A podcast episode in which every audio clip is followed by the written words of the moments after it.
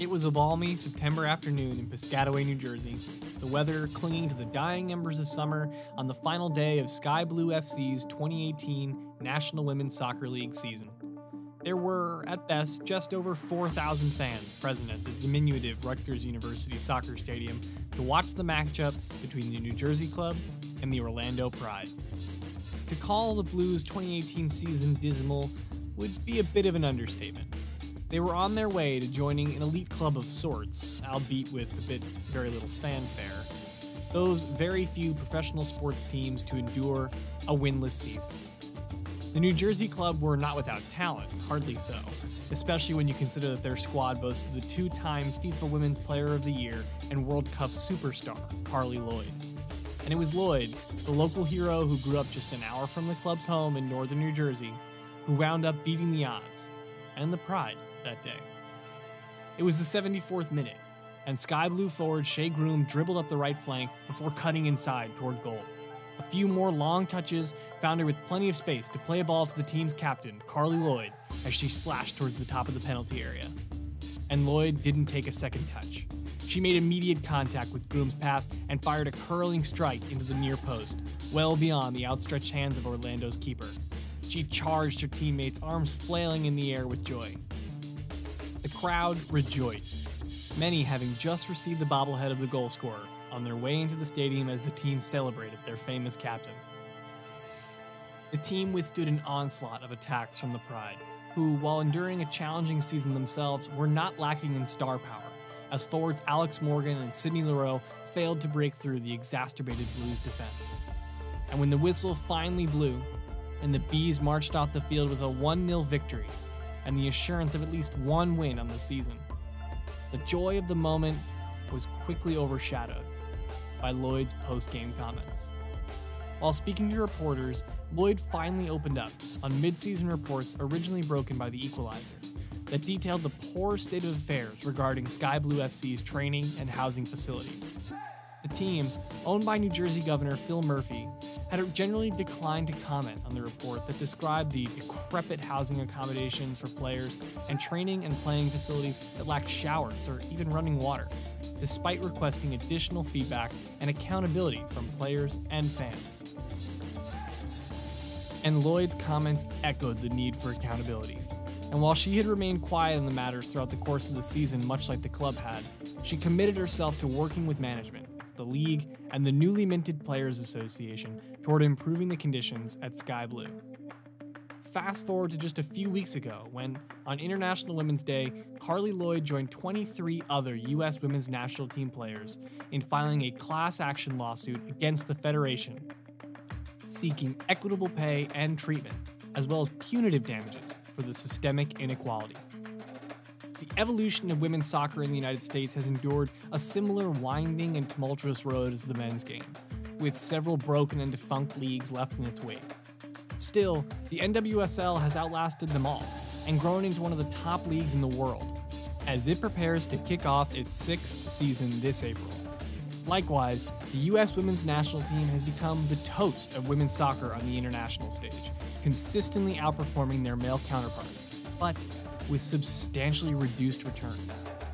Today, we break down the development of the NWSL, the success of the U.S. women, and the challenges that stand in their way as they fight to level the playing field. Let's get started on win, lose, or draw.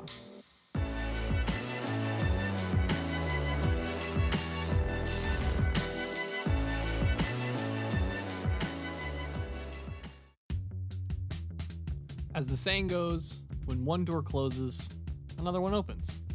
In April of 2012, women's professional soccer the top women's league in the United States, ceased operations due to internal and management issues.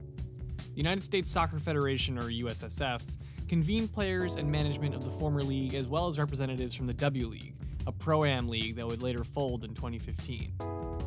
In this meeting, the Federation set out to form a league that would endure the challenges that shuttered its predecessors and create a lasting platform for women to play professionally. By November, the National Women's Soccer League was announced, with play to begin in April of 2013. The model was simple reduce costs across the board by limiting the number of players and the salary cap space allotted to each team.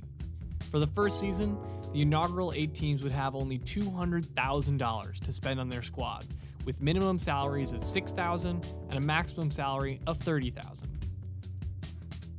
Still, the concept of recruiting professional athletes to play for what was at the time over $5,000 below the poverty line was apparently only a little far fetched to the league's architects. Therefore, the three national associations of the United States, Canada, and Mexico would allocate and pay the salaries of two to three players per team. This provided an immediate injection of star power into the fledgling league with the likes of Megan Rapinoe and Christine Sinclair joining the ranks of newly minted professional soccer players. In 2017, Mexico instituted their own women's professional league and no longer allocates players to the league. But everything kicked off in April of 2013 with eight teams and would expand to 10 teams with the addition of the Houston Dash and the Orlando Pride in subsequent years. The Pride and Dash represented a growing interest in the league on the part of Major League Soccer, whose ownership groups expanded into the Women's League with partner clubs of the Houston Dynamo and Orlando City, respectively. The influx of cash from Major League Soccer and the recent shuttering of the tumultuous Boston Breakers franchise, which brought the league back to nine teams, represents a change of the ties in the National Women's Soccer League. Whereas the league began with predominantly independent ownership groups, only four clubs remain that have no financial partnerships with a men's club. In the past two years, two teams have been purchased and rebranded to match partner MLS or USL clubs. The Western New York Flash became the North Carolina Courage, while FC Kansas City became the Utah Royals. The MLS or USL backed women's clubs generally do have improved resources or access to facilities, thanks to the attachment to a richer club. That said, the Washington Spirit, Seattle Reign, and Chicago Red Stars all boast dedicated ownership groups that have continued to meet the rising standards of the Women's League. The money and the investment has to be there from ownership. I imagine that not every women's club is waiting for an MLS or USL team to come and buy them out. It's just not necessary. But speaking of those rising standards, the NWSL has read regular efforts to increase the league's salary cap, as well as its minimum and maximum salaries year over year. Now entering its sixth season, teams are able to pay a total of $421,000 to their players, which includes a $16,538 minimum and a $46,000 200 maximum salary. Likewise, the league announced in advance of the 2019 season they had substantially increased the housing accommodation cap for its teams.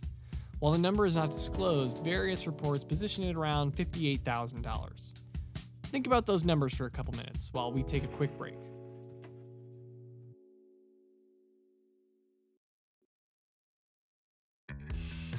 So, you've taken the time to think about the numbers. So let me ask you a question. Do they add up? From a macro perspective, the league is certainly improving. Salary caps and league minimums are increasing. But the reality is, if even one player on an 18 to 20 person team makes the league maximum, there's barely more than just the league minimum to go around for the remaining 17 to 19 players. And that's why unpaid amateurs are an NWSL squad's secret best friend. But now consider housing. Players making the league minimum, assuming they're a single family home, operate just above the poverty line. Regular training sessions and travel for games are prohibitive to a second job, so the league assists by offering housing accommodations, whether through assisting with rent out of that $58,000 or establishing host families. At Sky Blue FC, the Equalizer expose cited players that had to move sometimes up to five times in a season because the club failed to secure adequate housing. One former assistant coach remarked that less tenured players were living in homes with plastic bags for windows. Others commuted over 90 minutes to training facilities and games with shared and limited rental cars. These women, pursuing dreams of being a professional athlete, are often playing far from their homes, and for only six to seven months at a time, particularly when another job or career awaits them at the end of the season. These are some of the best female soccer players in the world, and one of their greatest concerns is where they might sleep at night. It was in light of the challenges facing Sky Blue FC that college players awaiting their selection from the NWSL draft expressed concerns over being selected by the New Jersey club. Hailie Mace, a former UCLA Bruin and top prospect in this year's player pool, explicitly said as much, claiming she would not play for the team if drafted. and those selected by Sky Blue FC with the second overall pick Mace now ply her trade in Sweden. Now, these are isolated incidents to be sure, but Sky Blues FC struggles to meet even the bare minimum standards are emblematic of the inequality in women's soccer and women's sports as a whole. The wage disparity is massive.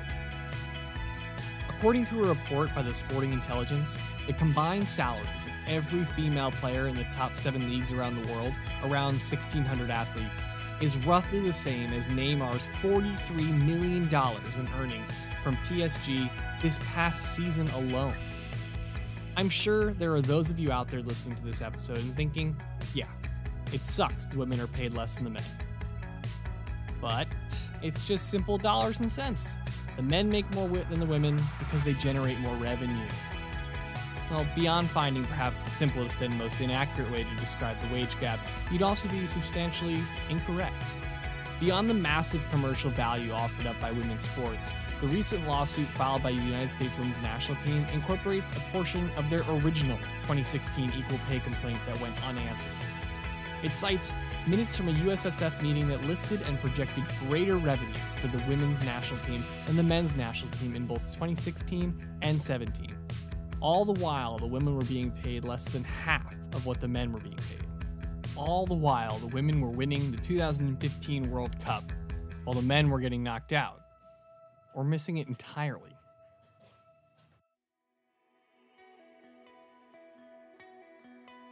When the United States clashed with Japan in the 2011 Women's World Cup final, the result was a grueling affair. Tied after 90 minutes, Abby Wambach had pushed the United States to head in extra time, only for Japan to answer in the dying minutes. The game advanced to penalties, where Japan would eventually claim their first World Cup trophy.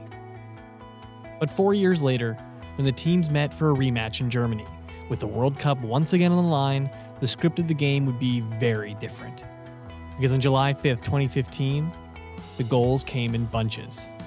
Having played just over two minutes of the match, the U.S. women were lined up for a corner. Megan Rapinoe fired a low ball into the box, seemingly toward a group of Japanese defenders. Nobody in the way. But Carli Lloyd had timed the run perfectly. Here she came, flying into the box at just the right moment, the defenders completely unaware that she had started the run from yards away. Lloyd popped in front of the ball and struck it with the outside of her left foot. No second touch required. The ball ricocheted to the left and well beyond the Japanese keeper, putting the United States ahead in brilliant and rapid fashion.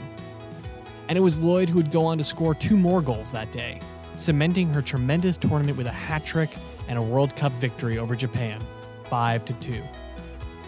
The World Cup champion athletes returned to the United States with a World Cup trophy in their hands and an extra $2 million in their pockets. But a year prior, when the US men had been sent packing by Belgium and wound up finishing 11th in the tournament, they left Germany with an extra $9 million. The 2018 Men's World Cup champions, France, received a $38 million payday. The difference is about less than 6 cents on the dollar. Both the women and the men also received bonuses from the US Soccer Federation for their efforts as well. 5 million for the men in their defeat in the round of 16, and just under 2 million for winning the whole thing for the women. Bring on the lawsuit. The lawsuit levied against the United States Soccer Federation cites an ongoing pattern of discrimination and inequity of pay, despite better performance on and off the field. The lawsuit states that in 2016, US Soccer had initially budgeted a loss of 430,000 for the two senior national team programs. But later revised that to a $17.7 million due to the World Cup victory and subsequent increased popularity in the sport that followed it. And an in depth look at the Federation's public financial statements would show that the women continued to outgenerate the men in 2017 and 2018, yet were compensated very differently.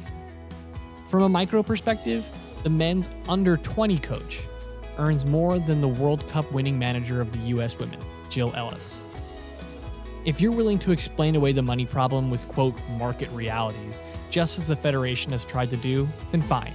You can continue to ignore the opportunity for sponsorship that we talked about and the market value of women's sports if the right investment is given to it. Consider then the 17 charter flights that the men's national team were given versus the zero given to the women. The women have played 21% of their matches on artificial turf, as opposed to the men's singular match. The Federation has even footed the bill on eight separate occasions to replace artificial turf at venues the men have played on, compared to once for the women. And it's not the first time the women have to fight back either. After winning their second World Cup in 1999, the team was forced to strike to receive better contracts. After winning their third World Cup in 2015, members of the team filed a complaint with the Equal Employment Opportunity Commission, citing the wage gap and inequity. Nothing ever came of it. It's of course worth noting that the Federation has invested several million dollars into the National Women's Soccer League. It was among the first things that they mentioned when the 2016 EEOC complaint was filed. It is, of course, not enough. A level playing field is the only time it will be. These are some of the world's greatest athletes, yet they continue to fight for equal pay, proper playing surfaces, and even places to sleep at night. The only way to help them in their fight is to continue our support. Watch the NWSL online or when it's on Lifetime. Even better, buy tickets to your local club's next match. You won't regret watching some of the greatest women's soccer players in the world score some goals.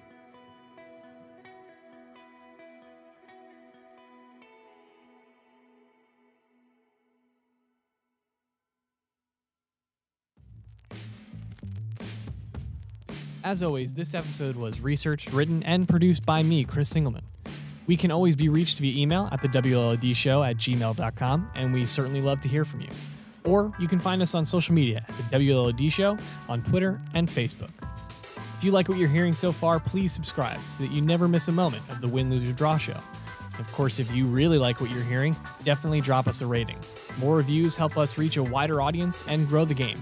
Look out in the next couple weeks for our listener survey of the first season. Thanks for listening, and see you next time on Win, Lose, or Draw.